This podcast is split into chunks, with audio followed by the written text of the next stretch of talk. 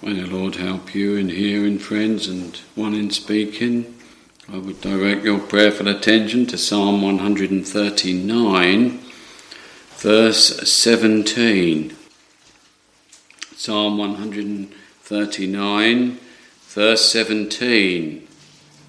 How precious also are thy thoughts unto me, O God! How great is the sum of them. How precious also are thy thoughts unto me, O God! How great is the sum of them. I wonder how many texts we could read, friends, that would have two exclamation marks in them. As you young friends know, we put an exclamation mark in if something is there that is to be uh, exclaimed out loud. And it adds emphasis to the sentence. And as I just read it, I thought there's two of them there, and how this word commands it the thoughts of God.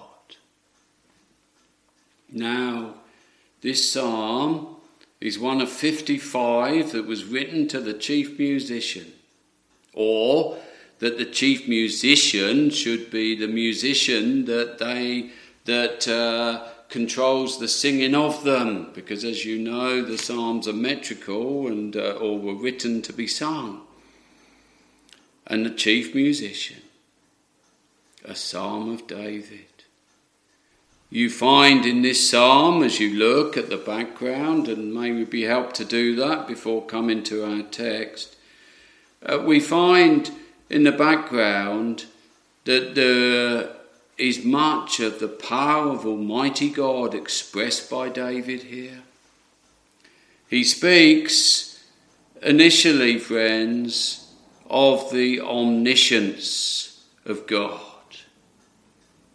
He speaks secondarily from verse 7 onwards of the omnipresence of God. And then, really, from verse 12 onwards, well, 13 really, the omnipotence of God. Those three omnis that we hear of, often uh, mentioned in our pulpits, omni, of course, meaning every. So, everywhere, the eyes of God, omnipresence, everywhere He is present, and He's omnipotent, He has every power uh, in all matters. Here, David covers all three. So, from verse 1 down to verse 6, Thou hast searched me and known me, thou knowest, thou compassest, there's not a word in my tongue. Thou hast laid thine hand upon me. Such knowledge is too wonderful for me. The omnipresence of God, that He is everywhere, seeing us exactly as we are. I wonder how comfortable that makes you and I feel, friends. I know we hear these things, but God's all seeing eye upon us. David acknowledged it. David felt uncomfortable because of his sins. There was discomfort for David. You know, Nathan came to him and said this Thou art the man. I tell you this, my friends. The dear Lord convicted me when somebody mentioned something to me, and that dear person uh, is my Nathan. We know it. Ah, oh, what about this? Yes, confession before God. It was me. I did it. What about it, you young friends? Have any ever told you you've done something wrong? Perhaps your parents have. And has it come home to you like this? I've done it before my, uh, my parents are aware, but God is aware. He's seen that sin. He knows that I've done that thing that's wrong. Yes. Friends, I hadn't thought of speaking like this at all, but I'll tell you this. Uh, when the Lord convicted me of that particular sin, and in that way, thou art the man, thou art the man, don't look at another, thou art the man, the eye of God upon me for my sin. You know, uh, uh the next day, as I, well, I think it was later the same day actually. No, it was the next day. I wandered up Cranbrook High Street, and it brings it back to me being in the town here. And there was a car park, friends, and I felt fully my sinnership before God. And, uh, and I looked at this car, and there was a text in the back of it. And it was this The Lord is with me always. And quoted the word. Now, the word in our Bible, friends, is this Lo, I am with you always. I stood on the corner of the street and I can honestly tell you I wept because the Lord spoke it into my heart. You're a defiled man, thou art the man, but I have thoughts of peace towards thee and not of evil to give thee an expected end. God's thoughts. And so, friends, uh, that conviction was followed by a word of comfort and consolation. And, young friends, if you felt that conviction, may you find the Lord yet speaking in deliverance to give you some hope.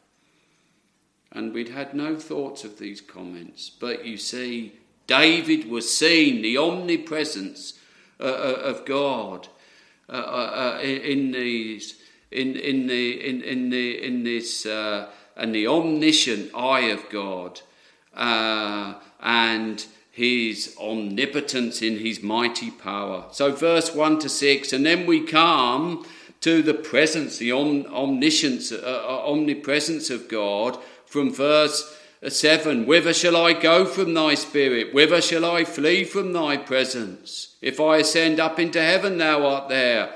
Yes, everywhere. And so it is uh, uh, even shall thy right hand lead me, uh, even there, the uttermost parts of the sea. There's no getting away from God, you know. And although there are many in the world that think they can, and they do, because they will perish in their sins, but none of the ransom shall ever be lost. They can't be lost. And the Lord will reach out arm and I believe it behoves us to pray earnestly for those who have left the courts of God in desiring that yet the prodigals shall return. Because there is a time, there is a period known to God when all his sheep redeemed by blood shall leave the hateful ways of sin, turn to the fold, and enter in. And friends, just because you come to chapel doesn't mean to say that you've left the hateful ways of sin. It doesn't mean to say that you've entered in. There needs to be a searching out of the heart, but it's wonderful to see the young friends in chapel. Do not get uh, my point uh, wrong, but there must be the application of the word in the soul. And that's what we would ever contest for, isn't it? Application. You see, we come then uh, to that uh, where there is the acknowledgement of how wonderfully made, fearfully and wonderfully made, uh, uh which really sets forth in those verses there uh, preceding our text, uh, between 13 and 16. Really, it speaks there of the omnipotence of God. God, God in his perfection has created created man, created David, fearfully and wonderfully made. Friends, it's such a wonderful thought that David, in all his imperfections, was able to write a psalm, pen a psalm like this, where very much he speaks of the power and might of Almighty God. Because he knew it. And friends, that's real teaching in the heart that we would ever contest for.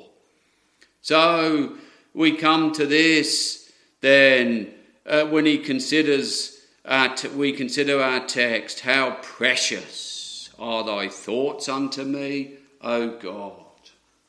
So, what is a definition of the word precious before we come to the thoughts of God?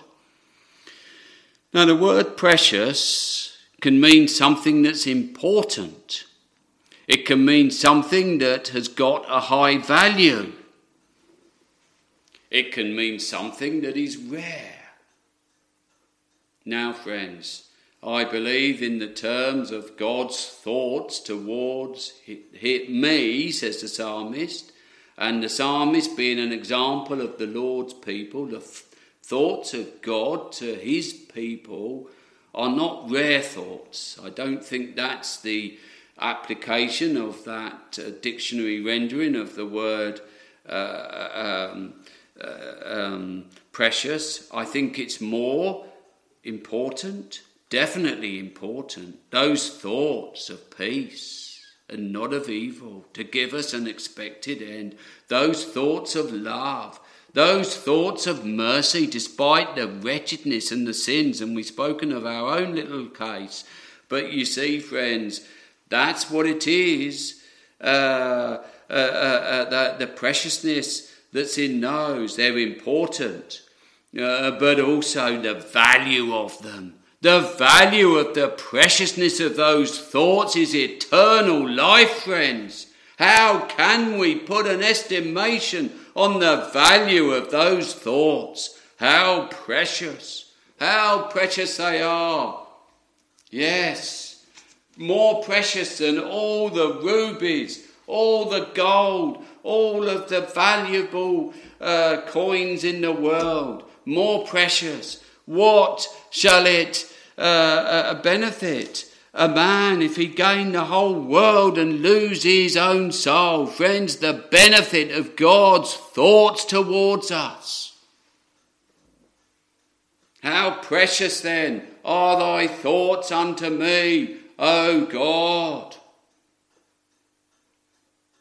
His thoughts unto the wicked are this that he has created the wicked he hath created the waster to destroy.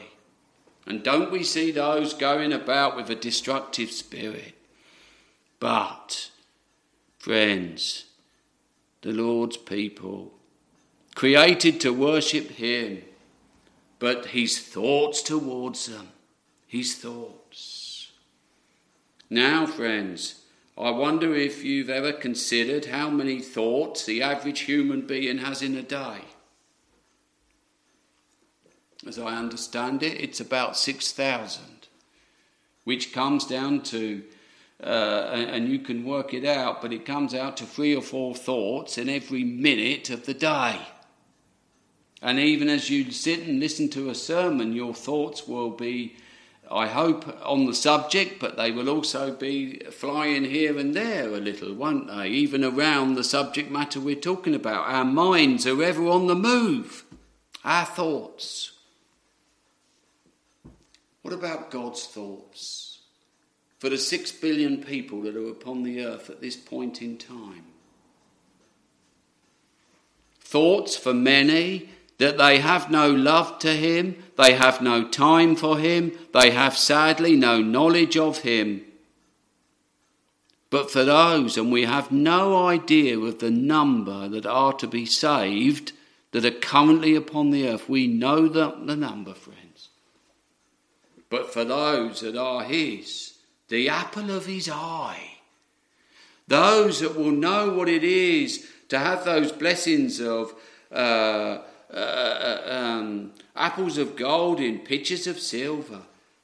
They're, they're a special, they're sought out, they're a city not forsaken. They're a people that his thoughts are precious towards. We know not how many there are, but I know this, friends, that his thoughts towards them are continuous. You and I lack we will go through days, hours, days sometimes, barely thinking about God. Even the most ardent Christian, the strongest believer, will have times when they do not think upon their God. And we must be honest in our thoughts in this way. It is so. We may have those 6,000 on average thoughts per day, but how many are towards the Lord Jesus Christ and God in heaven? But His are precious. His thoughts are on His dear people. Friends, I want us to, it's, it's a subject that's beyond our understanding to think of God in heaven and His thoughts. We read, and it was important, I felt, to read Isaiah 55 because we often quote this and move on because it's quoted in different contexts. But as we think of the thoughts of God in heaven, remembering that God it was God man and understands our thoughts because uh, in the person of the Lord Jesus Christ he came on earth and would have had and had his own thoughts thoughts that were pure thoughts that were holy, thoughts that had no sin in them whatsoever. And friends, in our 6,000 thoughts, you know, there's a lot of sinning. A lot of sinning. I think we wouldn't want all those 6,000 thoughts to be laid open before another man or woman, would we, or child? All our thoughts to be written up on that wall over there, all the things we thought today. The Lord sees them. He knows our thoughts. Every single one of them. Isn't it searching for us? Doesn't it make us, well, it ought to make us tremble. Every single one of those thoughts. Thoughts against people. Thoughts where we want to see people out of the way and destroyed. I, I, I want to speak carefully. Th- thoughts where we think evil towards those that we ought to be thinking kindly towards judgmental thoughts, challenging thoughts. His thoughts are perfect at all times. But he says this, let me come to the word that I was going to mention for my thoughts are not your thoughts. They can't be because they're sinless. They're perfect in every way. For as for God, his way is perfect, so are his thoughts. For my thoughts are not your thoughts, neither are your ways my ways, saith the Lord. And perhaps you young friends, you know, you've got particular thoughts about something you want to do or a pathway you want to go in. Uh, uh and oh, it may well be that that is the permissive will of God, in which case it does go with his thoughts, but it's proving it, it's laying it before him and watching to see how he will guide and lead and teach you. For as the heavens are higher than the earth, so are my ways higher than your ways, and my thoughts than your thoughts. Friends, there's like a different layer of thoughts we've got. Right up there, as in the heavens, and ours are earthy, earthy thoughts. Yes, and they're in the mud, a lot of them, if we're honest. But isn't there an encouragement in this that He thinks upon us? Uh, that his thoughts are upon the way that we take. The way I take cannot be wrong if Jesus be with, uh, uh, uh, but there, and you know, friends, his thoughts will be upon us in that way, you young friends, as you seek the guidance and direction of the Lord. I hope you do. You know, we're going to sing, How precious are thy thoughts, which o'er my bosom roll. They swell beyond my thoughts, faults and captivate my soul. How great their sum, how high they rise, can ne'er be known beneath uh, uh, uh, the uh, skies. How precious also are thy thoughts unto me. Now, uh, this also leads on from the previous verse, which is making the point that thine eyes did see my substance uh, yet being unperfect or imperfect. In other words, we, we, seeing that we were created uh, uh, in sin. As in Adam all fell, so we were born in and, and shapen in, in, uh, in sin and shapen in iniquity. It's how we were born. And we can look on a little babe and, and they seemingly perfectly formed, but it's not long before they sin uh, uh, because it's part of their nature. Yes.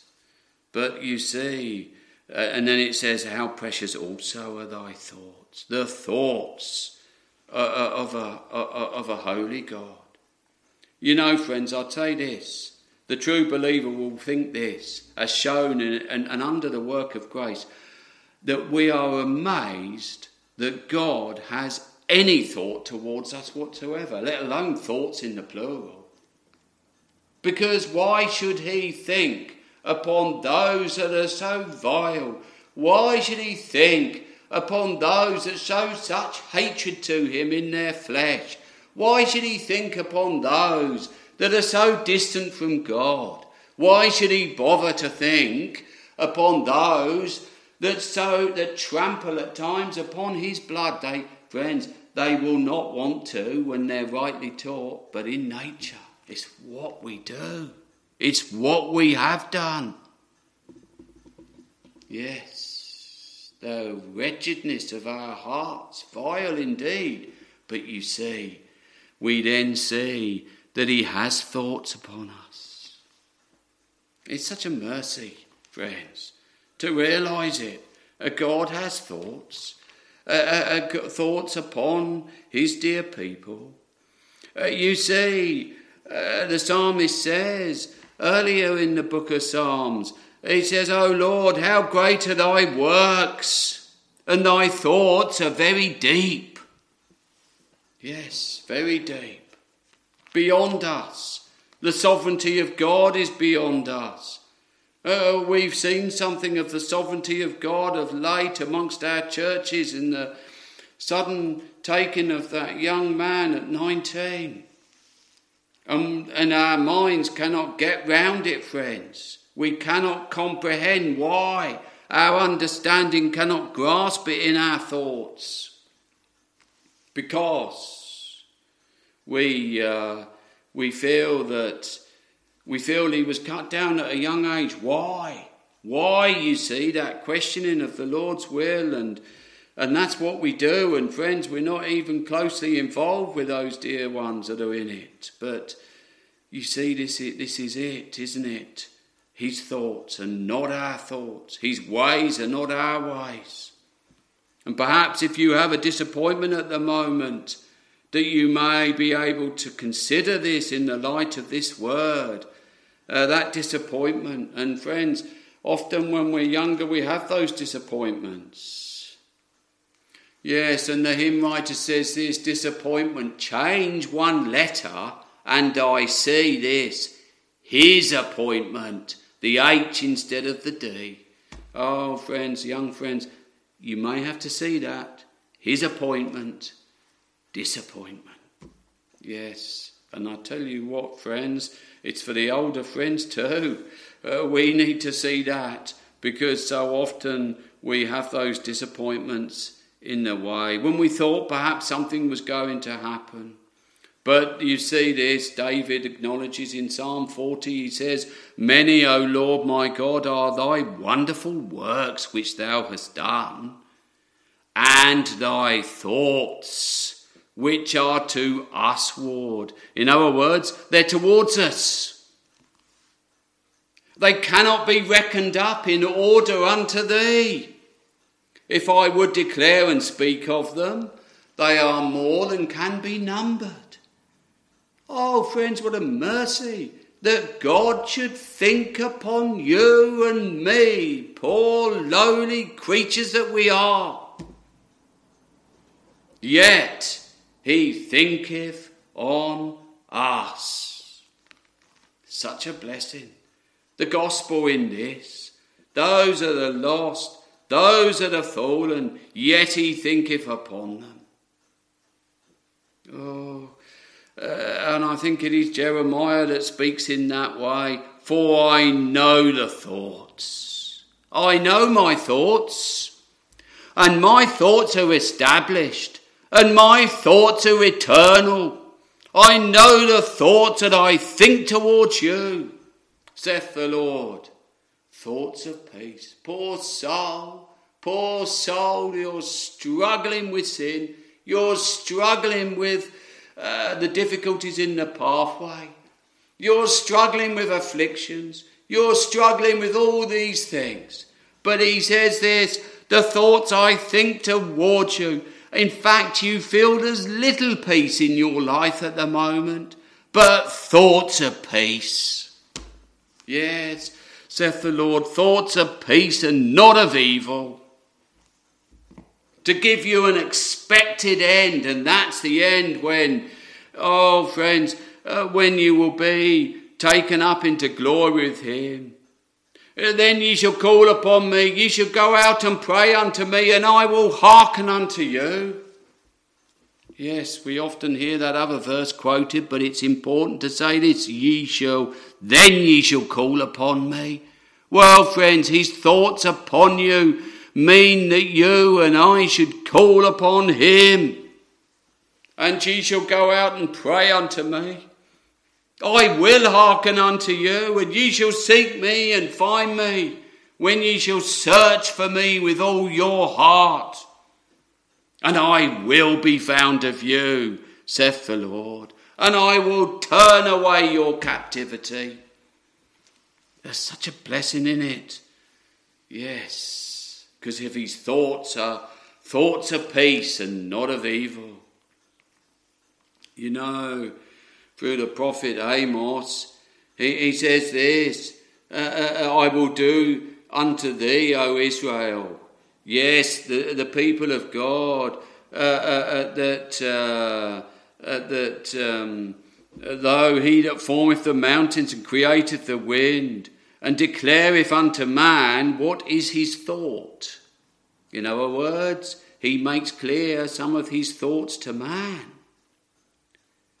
Which is interesting uh, because um, and that maketh the morning darkness and treadeth upon the high places of the earth. The Lord, the, uh, the Lord of God of hosts is his name. That's interesting because you also read in Micah that it speaks of uh, uh, those that look upon Zion. So, in other words, has come back. Amos is telling us here uh, that his thoughts, that he declareth unto man his thoughts, and Micah is saying uh, that they know not the thoughts of the Lord, neither understand they his counsel. But he, Micah refers to the nations that look on to Zion. In other words, they look on to the children of God, and they know not the thoughts of the Lord. Those that are not amongst the children of God. Those that are in the children of God come into the word of Amos. In other words, let me try to explain this because we've already quoted that word in Isaiah as we had in our reading that our thoughts are not God's thoughts. There are those times when God reveals his will, therefore his thoughts to us. We will never grasp God's thoughts. We will never understand them, friends. Uh, in their entirety or anywhere near. But there is, by divine revelation, there are some thoughts of God that are revealed to us as poor sinners. And, uh, you know, uh, sometimes He shows us a way. He says this I have set before thee an open door, and no man can shut it. And we go through that open door and we realize the matter proceedeth from the Lord. Uh, or as, as Abraham's servant said, the thing proceedeth from the Lord. That is God's thoughts for us in that particular pathway. There is a revelation of his thoughts. There also is a revelation of his thoughts when he gives us a blessing in our soul and a hope that we are numbered amongst the children of God. Some word, uh, some promise that is sealed upon our heart it shows his thoughts of peace towards us. So there is a revelation, but we will never, I hope we've explained that, the differential there. But those that are not amongst the children of Israel will never know his thoughts, will never comprehend any of them, because there's no divine revelation of them. Oh, Jesus, reveal thyself to me. says the hymn writer, and indeed that's where we will be. But you see, friends, in the, in the way of life, I, you see, I think back to my first pastor, dear old Mr. Bradford at Matfield, and uh, he was, he came out of the Navy after the war, but he wanted to go back into it. He had this plan, he had this master plan. And don't we, for our lives, particularly when we're younger and we can understand, he had this plan. He wanted to go back into the Navy, he wanted to get his Master Mariner certificate. So he studied hard for the exam and he turned up for the examination. But before he could do the examination, he needed to have his eyes tested. Now, he'd always had 2020 vision, very good eyesight, because he was had been working in the First World War in the uh, uh, in the Navy, and uh, one of his jobs was to, to look out and to, to, to sight the enemy. He got the use of his eyes. But you know, he didn't know that his eyes had been worn out by it and he failed the eyesight test. He wasn't even allowed to take the written test. And he came away and he realized this my thoughts are not thy thoughts, your thoughts, neither are my ways thy ways. And he said this. At the same time, the Lord spoke that word to him Sit still, my daughter, until thou know how the matter will fall. And he had to prove God's ways were different to his ways God's thoughts were not the thoughts that he had regarding his future. But may each of us be wise in seeking God's thoughts for us in the pathway. And I know they're not always revealed, friends. And I know we have to tread sometimes and watch our signs. But I believe his thoughts are shown in those. The thoughts of God that are beyond us and less and less in his providence he permits us to see them. Well, that dear man proved through much trial that different uh, positions were opened up for him, and how the Lord watched over him, and how he granted him uh, that rich provision. And he will provide for you, poor soul, in whatever way you need. If his thoughts are towards you, he will provide for you. You know, I thought of one who his thoughts were towards, and that was Joseph. I don't know why it should be Joseph. We could have plucked any character out of the out of the Bible, I suppose, that, that ended up in glory and that we read something of. But Joseph seemed to be upon my spirit. Why? Because he had such a contradictory pathway. He could not have understood the thoughts of God. Why have I been sold down into Egypt? Why did my brothers dislike me because of the coat of many colours? Why did I go down into Egypt? Why, when I'm in Egypt and considered to be a man of some wisdom and knowledge, was I put in charge of Potiphar's house? Why was there a false claim against me? Why did I then, having that false claim against me, then end up in, in, in the prison? Why did I have to wait two full years in the prison before Pharaoh was brought to have those dreams? Friends, all these whys, and yet God's thoughts were upon Joseph that he should be raised to be in number two in Egypt under Pharaoh, that he should in time be able to feed his brethren, uh, from uh, the corn that had been stored up from the seven years of plenty in readiness for the seven years uh, uh, uh when uh, there would be a lack. You see, the way right through Joseph, Joseph, my son is yet alive, sees Jacob. But you see, Joseph must, must bring Jacob to Pharaoh. He must come before the, he's weeping uh, brothers and make himself known. Why was all this? Because God's thoughts were upon it. Uh, this, friends, it's summed up in this, and you may find it in your contrary paths as we read uh, in, uh, in, the, in the book of Genesis. As for you, ye thought, evil against me, but God meant it unto good. God meant it unto good. God's thoughts, God's thoughts are that it was for good. Your thoughts were that it was for evil. Oh, and that's how we think about the trouble. That's how we think about the pathways we come into. Dear Joseph, you know what kindness he was brought to show to his brethren. They fell down in fear before his face. Fear not, for am I in the place of God, he says. Yes. Well, you know, uh, we read uh, that. Um, uh, that uh, um, the Lord Jesus knew when he was upon earth the thoughts of those that were around him. We read that um, when he appeared to his disciples after um, that he'd appeared to Simon and after he appeared to those on the road to Emmaus, Jesus stood in the midst of them and he said, Peace be unto you. They were terrified. He said unto them, Why are ye troubled? Why do thoughts arise in your hearts? Yes, he knows their, he knew their thoughts. They didn't speak a word. And we read several times, in you will find in the uh, Gospels that uh, Jesus, knowing their thoughts, knowing their thoughts. So he knows our thoughts. He knows our thoughts.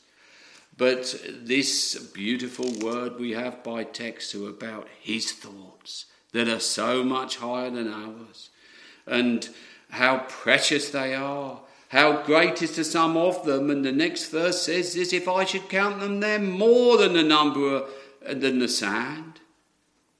We ever tried to count the uh, little particles of the sand? Well, of course we haven't. We know this that we've only got to go to the beach uh, uh, and put our towels and things in the back of the car and cleaning out the sand. It gets everywhere.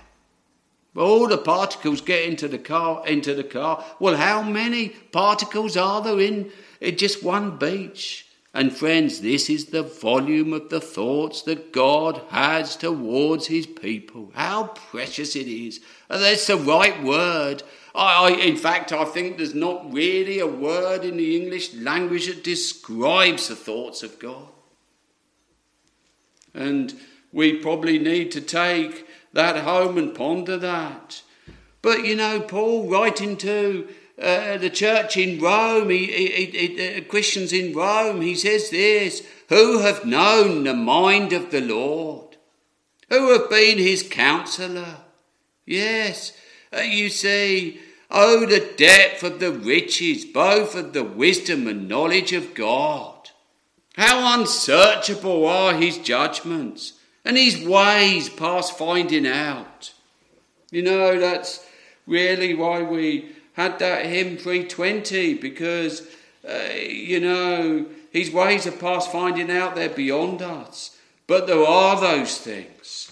There are a few things uh, that we see in our spiritual and providential pathway where he will make, he is his, God is his own interpreter and he will make it plain and he shows us therefore what his thoughts are.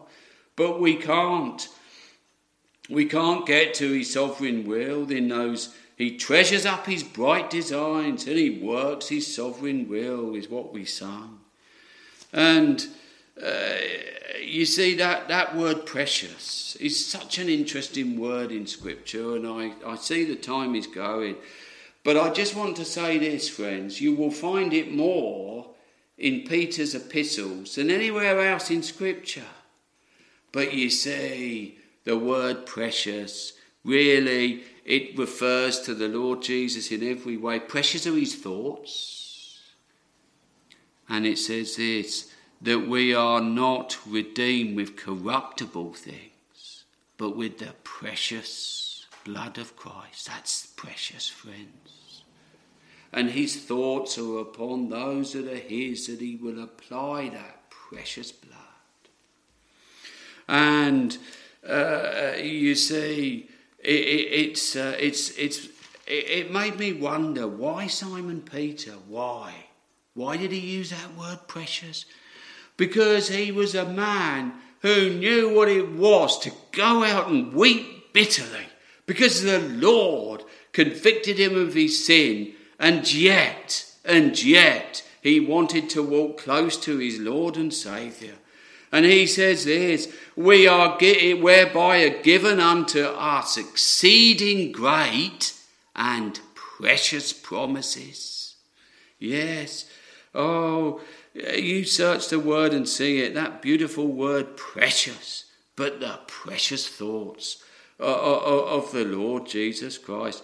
Uh, and uh, uh, you see, uh, it's um, it comes back to those definitions we tried to bring out. They're so important. Those thoughts, they're so important, and uh, the importance we will sing to though the importance of his thoughts throughout a never-ending eternity. Well, friends, uh, I won't keep you. May you ponder this word. How precious also are thy thoughts unto me, O God! How great is the sum of them! Amen.